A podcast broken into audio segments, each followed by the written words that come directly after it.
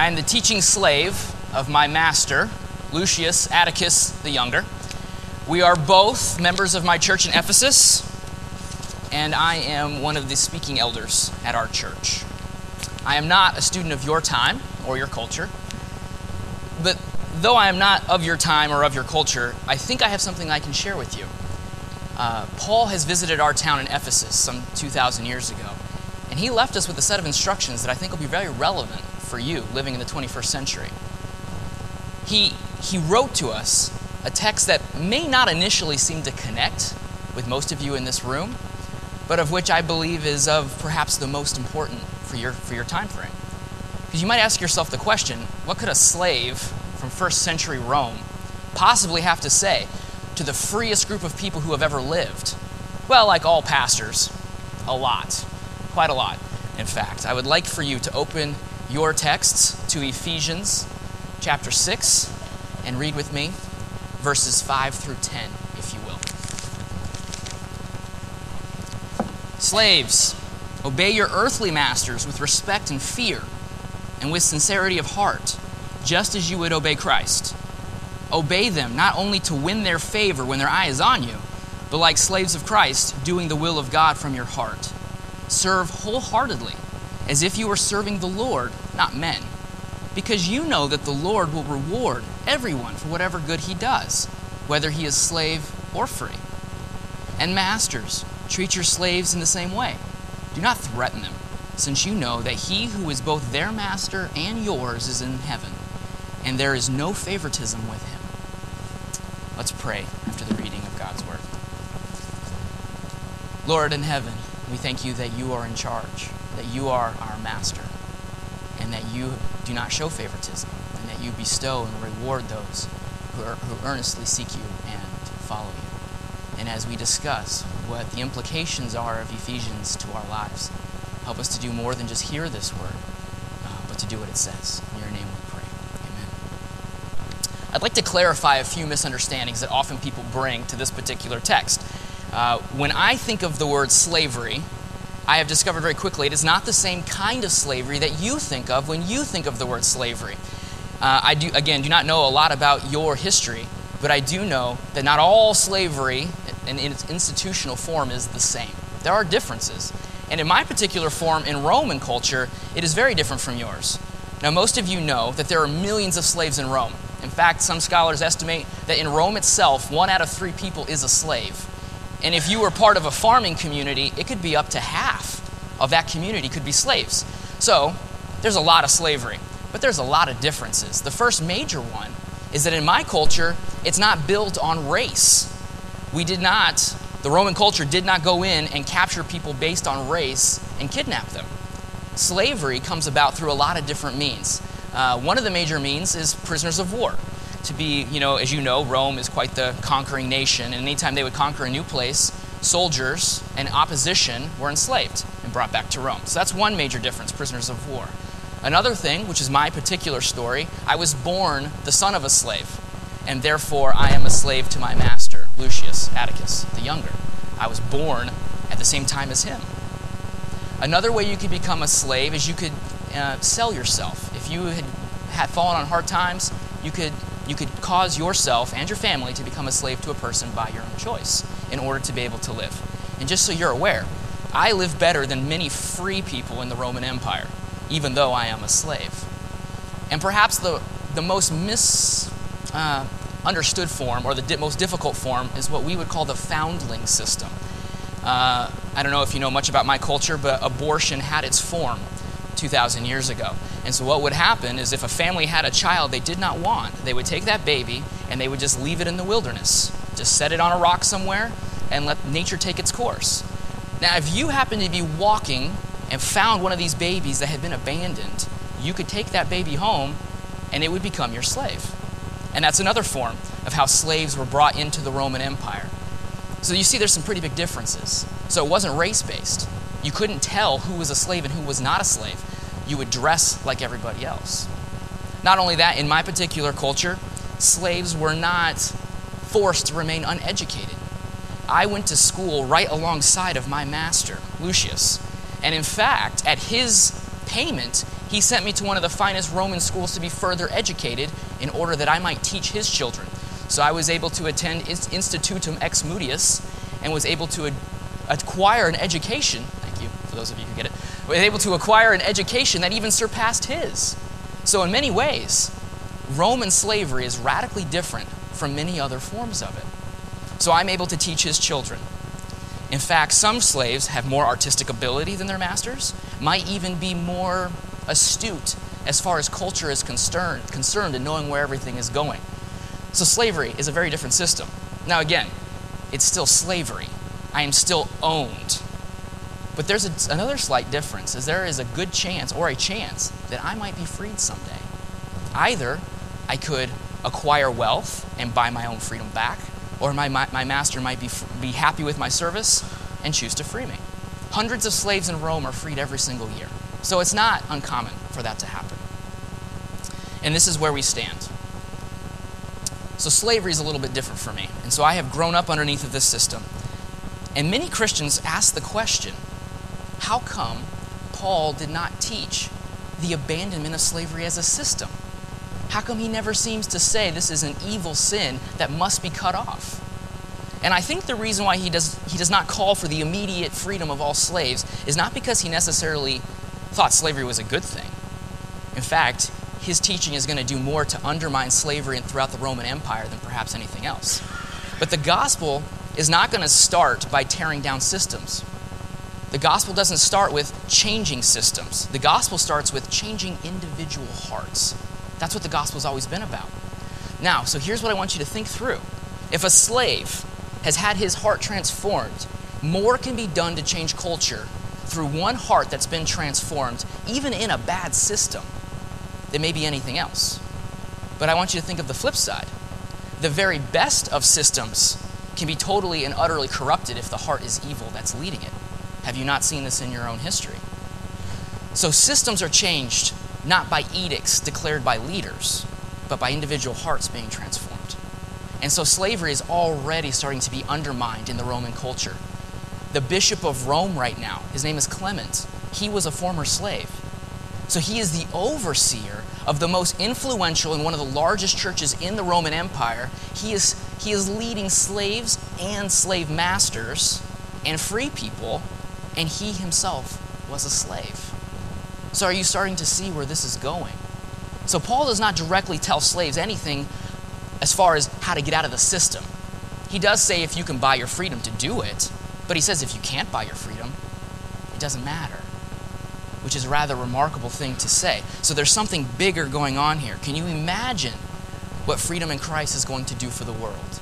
And perhaps you, who are many centuries ahead of me, can look back through your history and see how the church has brought transformation in this regard. So I, I, believe I can speak to you on this text about slavery because I am one. I have less rights than any of you in this room. And Paul gives me specific sets of instruction on how to live, and maybe more specifically, how to work. What to do with half of my waking hours. For most people, work can be a drudgery some of the time. Agreed? For some people, work is a drudgery all the time. And Paul's going to address that to me, a slave, right? I don't have rights. My master can tell me go clean the toilets for all day, and I have to do it. I can't quit. I can't be like hand in my two week resignation and walk out and find something else. So if I can find meaning in slave work, how much more is it possible that you, the freest culture in the world, can find meaning in drudgery kind of work, menial work, work that you don't find satisfying? The gospel is going to give something to us. It's going to give us meaning and purpose to our work and it doesn't even matter the type of work that we do. So I want to structure my sermon around three points, if you will allow me. I would like to address the true purpose of all work. I would like to address how the fall and sin of mankind has affected and corrupted all forms of work. And then to take a look at how Christ can bring hope to work, he can reinstitute strength behind work for us. And Paul's going to do all those things in just those few verses that I read to you. So, the first thing that the, that the Bible tells us, that Paul tells us, is that God ordained work, and therefore all work that contributes to human flourishing, to human development is godly. All work that does that. So allow me to define it for you. It's anything done to promote human flourishing. This is not the same thing as employment. And I want to make a very clear line for a point later on in my sermon. Work and employment obviously overlap, but work is not employment. Does that make sense? So, work is some of those things that every culture has to deal with. Now, my culture is dualistic, and I'd like to explain what that means. My culture is built on Greek philosophy, which basically instructs these two realities. You have the physical world, that's low, it's earthy, it's ultimately unimportant. Then you have the spiritual realm, the realm you can't see, the moral realm, the real realm, and that matters. And so, needless to say, if you do menial work in my culture, you are a second class citizen. You are judged based on the type of work that you do. So if you're the type that's a farmer, if you're the type that's a, that cleans things or cooks, if you do things with your physical body for the physical bodies of other people, you're a second class worker. Now, if you're of the second type, the elite group, the group that uses their mind, that reaches in beyond the physical realm. So perhaps if you're an educator, or if you're a philosopher, or an orator, or a political leader, well, then you're somebody. You're special. Now, I, I, can't, I can imagine it's very difficult for this particular culture to understand how you could possibly live with a dualistic approach, right? I'm sure none of you in here understands how you could have two types of citizens based on their work ethic and what they do right? I'm sure all of you, being the free system that's built on equality, look at my society and roll your eyes at the ridiculous nature of judging a person's value based on what they do for a living. So, I won't try to explain my culture to you because it's probably just too outlandish for you to possibly grasp. But when Paul walked into our culture and opened the Bible to us, he did something we could not even begin to understand. Because the way we view culture the way we view work is there's the secular type and the sacred type, right? There's things that don't matter, and then there's the things that ultimately do matter. And if you're not in the spiritual working kind, your work doesn't matter.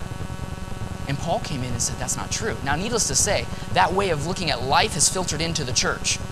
So if you're a pastor, if you're an elder, if you're one of those types of people, then you're somehow more spiritual, more important than if you're a farmer or a carpenter. So we have to fight that within my culture, and I'm sure you have to fight it in some form within yours. But when Paul came in, he, he threw a, a big wrench in that whole way of looking at work, that whole way of looking at life. Because he called us to live an ethic, a work ethic, a moral code that didn't change depending on what you did for a living.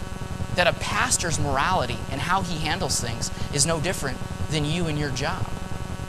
Now, most of us live that way. Most of us live, you do this when you're at work, you live by this set of rules when you're at work, and when you're at church, you talk a different way, you act a different way, you live by a different set of rules. But Paul comes in and says that is not the way it's supposed to be. There is one code that overshadows them all. So he began by teaching us about what Genesis said, and this was rather remarkable for my people. Genesis begins with God working in the physical realm molding clay, working with physical material. And he didn't call the physical material bad. In fact, when he's done making dirt and making water and stars and fish, what does he call it? He calls it good. And then he does something even more remarkable. The same God of the universe comes down and doesn't really have hands, but figuratively uses hands to take clay and dirt and shape it into a human, breathe spiritual life into this human. And then he raises this human up and says, This is very good. He doesn't say angels are very good. He says, This human, it's a mixture of the physical and the spiritual, the earthly and the heavenly, the temporal and the eternal. He looks at this being and says, This being is very good. And then the more remarkable thing continues. The first thing he tells this man to do is work. And he gives him a very unique set of job descriptions. The first one is so menial, most of us in here wouldn't want to do it. The first thing is work with your hands and be a gardener. Tend a garden. Shape this garden. Make it the way you think it needs to be. But then he gives man this other set of work that all of us are like, whoa. He says, have dominion and authority over the entire universe. Name animals, use your mind, rule. And Adam didn't look at one job as bad and the other job as good. He didn't put that line in the sand to say, well, I like the authority ruling part, but pulling and fruit and shaping vines, I don't want to do that. That's, that's lesser work. Adam didn't have that mentality because all work, if it's done for the good of mankind, pleases God and is an act of worship. Whether you're the president of your country or the lowest dishwasher at the lowest restaurant, if your job is to cause other people's lives to be better and you do it for the glory of God, there is no difference before Him. Now you can see why this changed how we saw things. It blew us away. Work isn't defined by importance based on what we call important, but based on what He calls important. So Paul taught us that all work done wholeheartedly unto the Lord is a worship act. It's worship. So if you think about how that's going to impact the way you live, it's amazing. And so here's what he tells us slaves who may be forced to clean toilets for 12 hours a day, you're serving God, not your earthly master. You're serving the Lord. Do it as if Jesus was there as your Lord and master. Our brother Peter goes on to say that we are the, the brotherhood, we are the priesthood of all believers that every one of us is called to a spiritual work. Now, he didn't mean that every one of us is called to be a pastor or a missionary. He said every one of us is called to work, and everything we do can be a spiritual act of worship because we are the priesthood. We bring Christ to wherever we go. And that's going to start to transform culture and transform everything. So, a pastor's call is no more important than a farmer's call just as the hand is no more important than the eye. They're just different. They're meant to do very different things. So, this means if you work for the good of people, and if you do it wholeheartedly unto the Lord, your job is good and does good things. Now, my wife has the privilege of staying home with my two children. My master has given me that privilege that she does not have to work. And a lot of people look at that and think, not very significant. But she does something super significant to the flourishing of my whole society. She does two things that are very significant. The first is she raises my two children. Now, I'll explain why this is a big deal. If she chooses not to invest in them correctly, instead of becoming agents of regeneration and shaping society and strengthening the, the weak parts of the fabric of my culture, my two kids could become crazy, rebellious little heathens and tear structure down and become agents of destruction, not rather than agents of construction. So that's one task. The other task, what if she stops cleaning the kitchen. Like, doesn't do anything. We would die. And I don't mean that in an exaggeration form. If she stops cleaning the countertops, we get sick and die eventually. So, is a, is a stay at home mother's job less significant than someone who invests money in a wobbly economy or builds a bridge? Before God, I say no. That every job that contributes to the increase of people, the flourishing of humanity, whether it's a, a mother staying at home with her kids or a person who leads a nation before God is honoring to Him. Because there is no dualism, there is no low jobs and high jobs. There's just jobs that honor God because of the attitude of the heart, and there's jobs that dishonor God, again, because of the attitude of the heart. Now, Paul's going to tell us a little bit more. If you read this text, here's what he tells us. He says, Every slave who works hard will be rewarded. Now, in Paul's letter to the Colossians, he extends a little bit on this concept of reward and says, It's an inheritance. Now, I want you to put yourself in my shoes. I am a slave, I own no property. And he says that I will have an inheritance as a son of the king. What a motivator for me. So when I'm teaching my master's children and I have a bad day and they don't listen and nothing happens that seems productive, that's not the end of my life. I have a reward that's coming, an inheritance that's coming for me. And that means I can't look at my master's kitchen slave who has the worst job in the entire household and say I'm better than him. because he's working for a master that's over both of us. He's working for the flourishing of the community. I can't judge him because only the master in heaven has the ability to judge. Now, that also means the flip side. My master can't degrade me. Now, he can say degrading things to me, but because he is my master does not change my identity. I am free in Christ. And I don't have to allow myself to be viewed as less than human, even if he chose to do that. Now, my master is a Christian, so I am in a different position.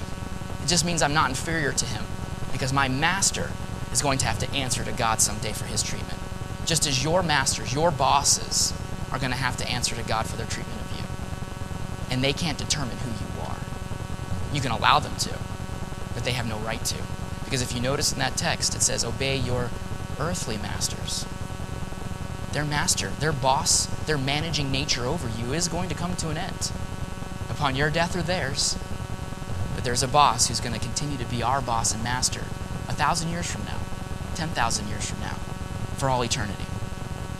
Now, I want to move to my second point. The fall of mankind, the sin that has entered the world, has had a deep effect on work and has introduced to us some dangers, some very big dangers to how we view work, how we handle work.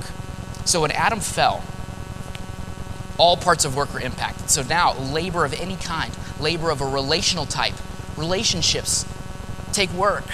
And guess what? It doesn't come easy. I probably don't have to tell you that. Labor of the physical type, when you work a garden, there are now weeds. There are things that work against you. And when you work, even spiritually, to allow Christ to have reign in your life, that doesn't come naturally. You work hard in those areas. And now there's pain, and there's blood, and there's difficult. And to do the things the way God tells us to do it, it's counterintuitive. It goes against how we think. So, what feels like the right thing to do in a work situation often is not the right thing to do.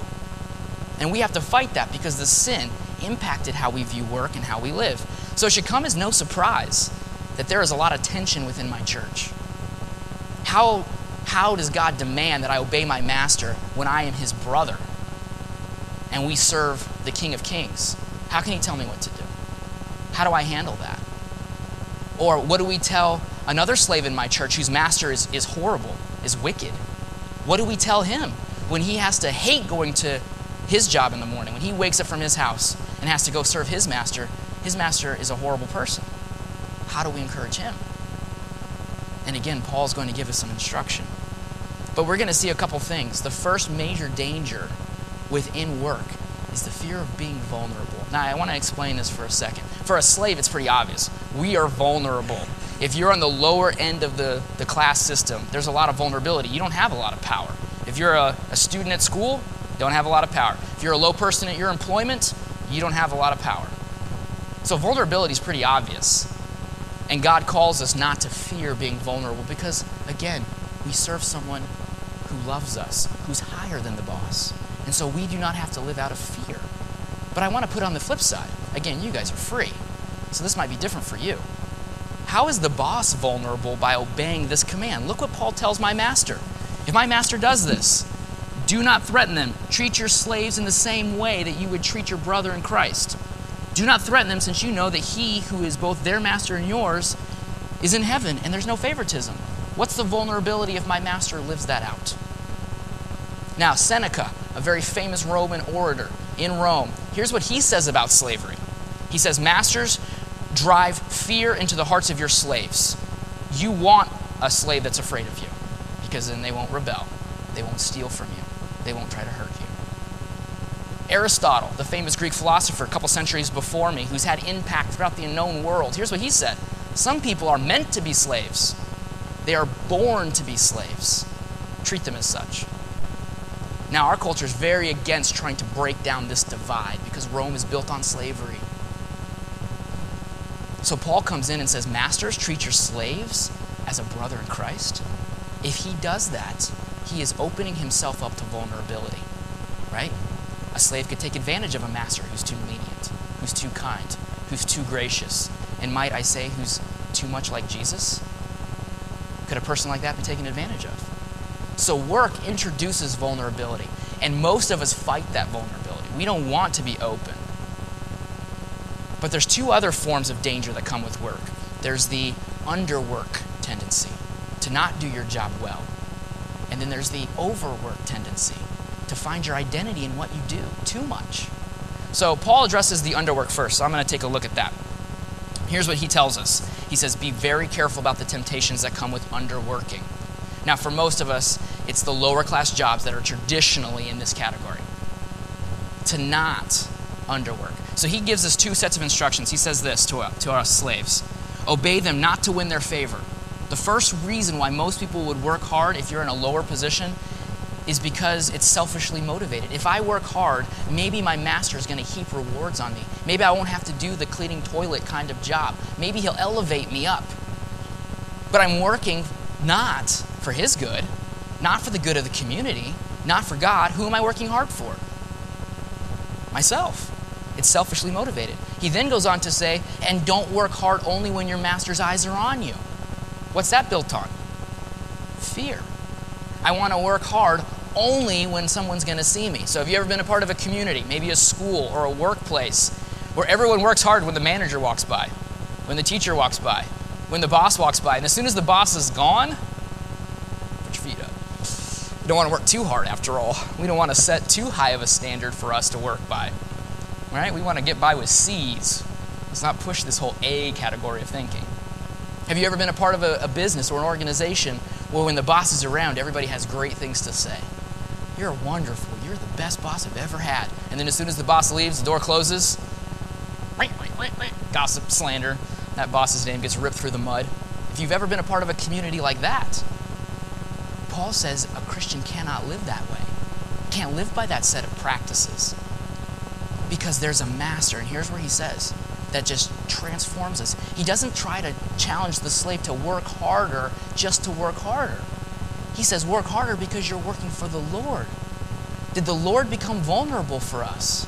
Did the master of the universe lower himself in order to be injured by the people he came to save?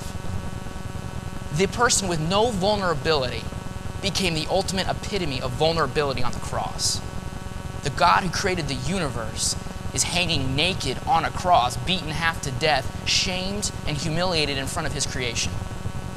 Now, if he can do that for me, then certainly I can take an insult from my master. Certainly I can overlook a lot. The second thing, we are called not to work hard only when his eye is on us, the master's eye is on us. When does the Lord's eye ever leave you? Never. So I work for the Lord because I know he sees. And it's not like a dictatorial oversight, it's a loving father who's never gone. And he says, Don't work hard in order to please your master, in order to use him for your own benefit, because we don't have to worry about earning God's favor. His favor's on us already. He's given us everything we need for life and godliness. He loved us while we hated him. While we were his enemy, he came and died for us. So, he tells us do not fall into the temptation of underworking, of not doing your best. And he gives us the reasons why. And then he moves on to the overwork category of people, which usually is the people who are in charge, that they work the 90 hour weeks. They're the ones who never ever take a break. Because here's the danger in their mindset my identity, my value, whether it's through power or through pleasing people or through gaining cash or money, my value is found in what I do. And if I don't do what I do well, I lose who I am. And so there's a tendency to overwork to put too much time into your work, too much time into your efforts, your energies. And Christ calls us to say, if you lose everything, you haven't lost me, which means you haven't lost your identity. If you get passed over for a promotion, who you serving? Your boss or the Lord? Because he never misses a promotion. He never misses what you do. He says you don't have to live in fear of not being recognized because I see it all. And so he challenges us, if we're tempted to underwork or overwork, to say, you can let all that go. You can work hard in the worst possible jobs because you're working for the Lord. And if you are tied to your job too tightly, you can let it go because it's not going to save you. So he's going to give us two helpful perspectives. The first and most basic I've already addressed. You have a master who's going to still be your master a thousand years from now when you're dead. So if you serve and live your life before him, you will naturally do what you're supposed to do in this life. All other earthly masters come to an end. So, where are you looking to hear? Here's what Jesus tells us that those who serve the Lord will hear, Well done, good and faithful servant, good and faithful slave, come and share your master's happiness. But he adds something more to it, doesn't he? He doesn't end it with, You're just a slave. He says, I'm leaving and I'm making a place for you, and I'm going to come and take you to be with me. And you, my disciples, are my brother, your family. You're not just a servant enjoying your master's happiness, you're a child enjoying the, the, the privilege of the childhood of God. And that's what he's calling us to. The second thing is he shows no favoritism. We all struggle, I think, with this. Some of us have a tendency to overemphasize leadership, right? We, we kind of naturally, either subtly or directly, kind of favor those who are in power. So maybe in the context of Ephesians 5, we have husbands, we have parents, and we have masters, the, the, the, leaders. So some people are kind of prone to put more privilege on those who are in charge. And Paul says, don't do that. God the Father shows no favoritism. This group of people who has a tendency to overemphasize leadership has a hard time seeing how power can be abused, and they easily see rebellion. The flip side of that is people who have a tendency to identify with the, the downtrodden, the ones who are weaker on the scale. So these are the people who are kind of skeptical towards leadership. Again, in my country, we have an emperor. We have one guy calling the shots. You guys, from what I gather, have a whole system set up that's very complicated. And it's easy to become skeptical of that, right? To become prone to thinking about who are being pressed down. And this group of people clearly sees how power can be abused. But it's much harder to see how rebellion can happen and selfish will is, is used. And so, so God says, There is no favoritism with me. I don't elevate one over the other. I don't put one as more important than the other. There's, an, there's a, no favoritism with me. There's an even nature. So he lays out for us the challenge of what that's going to mean. And it's rather interesting. In my culture, there's all kinds of leaders who have come up with household codes, ways that masters are supposed to lead, husbands are supposed to lead, parents are supposed to lead. But you know what never has been done? There has never, up until Paul, been a code given to Roman society that starts with the vulnerable, weak members of the, of the house. So if you think through the passage, and we didn't read all of five, who does Paul start addressing? Wives. He gives dignity to women. He then moves on to children. Obey your parents. And then he moves on to slaves. Honor your masters. And every other culture before this, you only gave codes to those who were in charge. Because who cares what a wife thinks? Who cares what a child thinks? Who cares what a slave thinks? You're the master, you're the leader. You do what needs to do, and everyone else will just fall in line. But Paul doesn't operate that way. He begins with the weak, gives instruction to the weak, and then addresses goes this way, all the way through, giving instruction for each group of persons, whether slave or master. And he says there is no favoritism. Because before God, there's different roles within culture. But before God, those are all going to end. And all will stand on equal playing field before the Father in heaven. And what you did in this world will matter. But you don't carry that over with you. You don't carry the authority of boss to heaven. You don't carry the authority of husband to heaven. You don't even carry the authority of parent to heaven. Those things end on this earth. And that changes how we see things. So he gives us that perspective. We have one master who's in heaven. We all will answer to him, and he's never leaving us. And we have a father who never shows favoritism. So he gives us the strength to do this. He, this is not a call to work harder, it's not a call to submit more. It's a call to allow Christ more truth in you because he's already done it. He's done more than just set an example of what leadership looks like. He's done more than just set an example of what submission to the Father looks like. He says this to all true believers of my church and your church I will give you my spirit to enable you to do this. So that when you fail, I can raise you back up. And I can slowly, ever so slowly, begin to transform how you view work so that you do it with the motivation of the heart to please and honor God. Because our careers are not going to die for us. If you spend your life pursuing a career, it will not die for you. And if you fail it, your career is going to let you go. How many people get fired when they fail? Who else could you serve? Perhaps pleasing people, serving your bosses. If you put your entire hopes and dreams on one individual to meet that for you, that is a burden too big to bear, and they will break under the pressure. So, who else can you serve ultimately when you go to work? If you can't serve the Lord, you will have to find a lesser God to serve at work. And maybe it's selfishness, maybe it's your own self, power, money. All those things are going to fail you if you put your hope in them.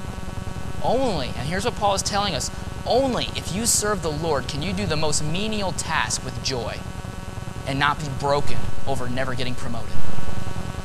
You can find meaning in that. Because we have a master who did that for us and now calls us to do the same for others. So, my last point here is our hope in Christ provides strength when nothing goes right.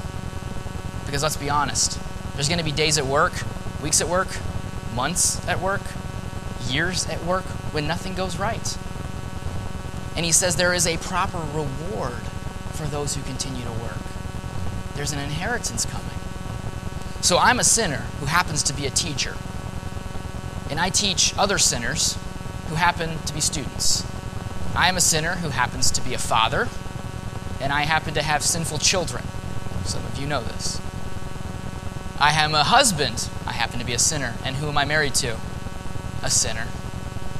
At the very least, everyone in this room is involved with a sinful person in their life, and that's at least yourself, even if you sit in a room all by yourself and don't go to work and don't know anybody. So, what happens when you take a group of sinners and put them together?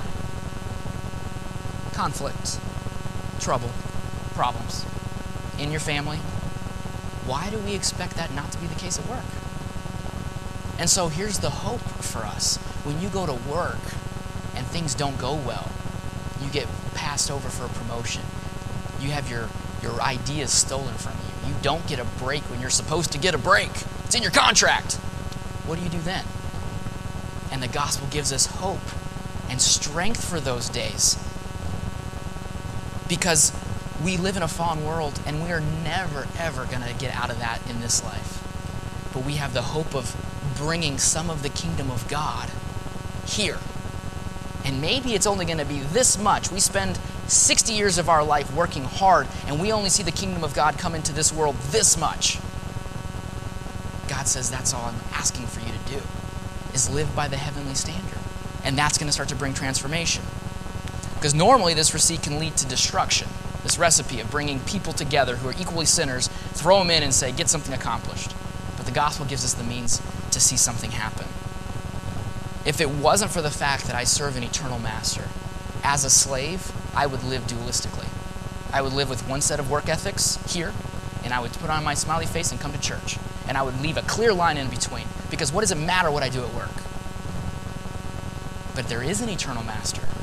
There is one who's going to ask for me to give an account. And he's not going to ask what kind of ethical standard I live by in front of Christians or in front of my family or even in front of work. He's going to say, How did you honor me in every single area of your life? Because he doesn't draw a line around work. Because work doesn't stop when your nine to five job ends. The developing of human flourishing, causing other people to thrive, that doesn't stop until you go to sleep.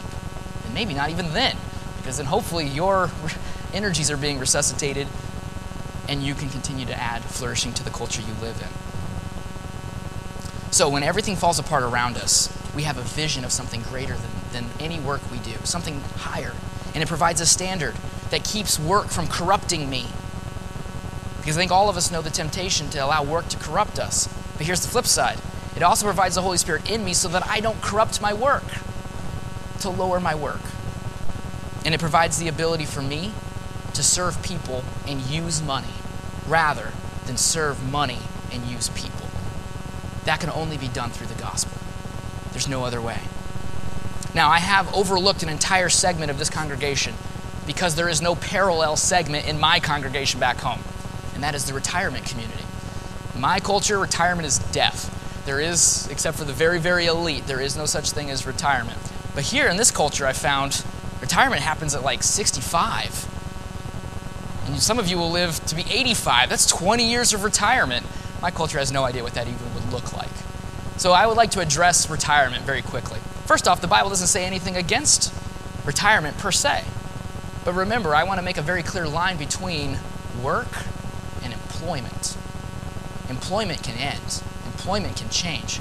And let's be honest, we're all going to slow down eventually. Uh, my boss, my master, so has a tendency every so often in the summertime to take his kids to vacation in Venice, which leaves me at home. Now he's not the type to just let me sit there doing nothing, so he he lends me out to other people in his community. And there was one particular week I was working with a guy who gets up at 3:30 in the morning. Can you imagine getting up at 3:30 in the morning to do your work? And he started in his like teens, and he would just work like 20 hours straight or something ridiculous like that. And that's just how he was. And I asked him. I worked for him for one week when he was in his 50s, so I was able to not die. And we actually took a 15 minute lunch break, and I asked him, What's it like? He's like, Well, right around 40, things slowed down for me. I just couldn't do what I did when I was 20. That's going to happen, I assume. I'm only 33 now, so, you know, I still got a couple years before that wall comes. But some of you, looking at you, have already hit that wall. So here's the thing when the retirement age comes, what do you do with that? And I want to make a point. You don't ever stop working. You never stop causing the flourishing of people around you to continue. In fact, retirement provides you the opportunity and the freedom and the wisdom and the insight to aid in human flourishing maybe more than a person who works a 9 to 5 job. So, I don't think the Bible tells you that you can't stop your employment. If you can work in such a way as to, to do that well, then do it. But what I would highly, highly encourage you never to, to think of is retiring from serving people. Retire from serving the Lord. That never happens. Work may change, it may slow down, it may take on a whole different way of doing things. But by the grace of God, may you never stop serving people. May you never stop causing the flourishing of people around you to improve. And even if that means your prayer life has more time to grow, perhaps giving more resources away, giving your time and energy away, inviting people over to pray for them. It can't stop because you have a freedom now that you're to use for the, the building up of other people.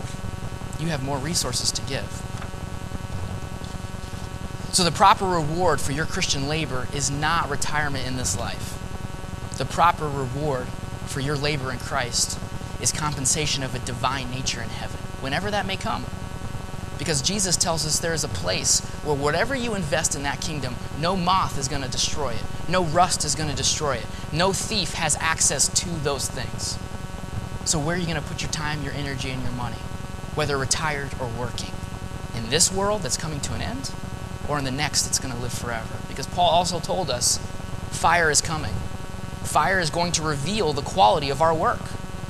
Some of it's going to be burned up as useless. And some of it, even cleaning a toilet in a good attitude, may be gold for us. But fire is coming, it's going to test the quality. And it's not the quality of the type of your work, whether you clean toilets your whole life or were dictator of a small country. What matters and what will be judged is who you did the work for.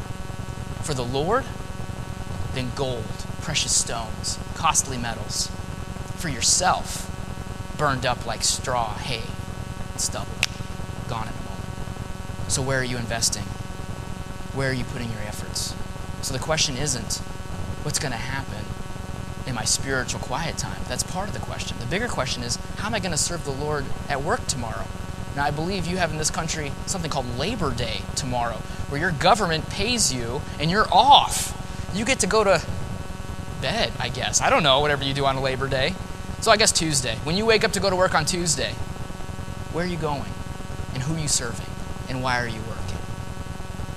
Because there's coming a kingdom that's going to give legitimacy to everything we do. And everything we do is just foreshadowing that kingdom if you're a Christian. So here's some, some thoughts. If you're part of enforcing laws, remember that the perfect judge is coming and justice is his scepter. If you're in construction or engineering, remember you reflect the grand architect of the New Jerusalem. And any construction you do is pointing to Him and bringing His name glory on this earth. If you're a teacher, or I might add, if you're a student, a new year is beginning. Remember that we will be fully known as we then have the opportunity to know fully Him. And be known by him. Perhaps you're a stay at home parent. Remember, we have a Heavenly Father who's raising us. In any way we do that as a parent, we reflect Him. If you're in the healthcare profession, remember we serve the great physician who is going to heal all pain and mend all brokenness and wipe away every tear. And in any way you do that on a small level, you are bringing the kingdom of God to this earth and reflecting Him. If you're in finance, remember to invest wisely in the future kingdom, not just. If you're in retail or service industries, remember our Master came not to be served, but to serve, all the way to the point of giving his life as a ransom for many. If you're in the military, remember to serve the king, the general, with utmost devotion and oneness of mind. And if you are retired, remember your eternal home is not here. There is no retirement home that's forever here. But there is a resting place that's eternal that's coming. Work for that end. Now, there's a story, probably fictional, that's told in my church about a missionary couple who were returning to their home church in Rome after serving on the mission field for 40 years. And on that ship, as they were moving from where they were serving back to Rome, happened to be the Caesar. And when the, the missionary couple who had served Christ for 40 years gets off the boat, and Caesar gets off the boat, there's this huge parade. And there's soldiers lining the way between the royal palace and the bay and there's people cheering, and flowers are being thrown, and music is being played, and everyone is rejoicing at the Caesar who's returned home. He only went there to hunt big game. He brought back a couple dead animals. But all of Rome was rejoicing in his return. And these, this missionary couple is walking these streets to their small home where they will probably die within a couple years. Their church is going to take care of them. And they start to grumble and complain. We served Christ for 40 years. And there's no parade for us. There's no recognition. There's no reward. The Caesar, the emperor, goes off and shoots a big animal with a bow, or somebody shoots it for him. And he comes back, and there's a huge reward for him a huge celebration, a huge parade. What is this? And so, as they started walking towards their home, it's as if God spoke in and said, You're looking for recognition? Do you know why you haven't received your reward yet? Because you're not home yet. It's not over yet. And there's a reward coming. And it's worth it. We have to believe it by faith. We have to seek the kingdom of God now. We have the past of Christ demonstrating his love for us. And we have the future heavenly reward that's coming. And we live in the already, but not yet stage of life. It's already here, but not yet. So may I end this message one more set of words of Paul to us. He says, May you use your freedom not to indulge the sinful nature, but to serve one another in love. And as we say in Latin, salve, my brothers and sisters.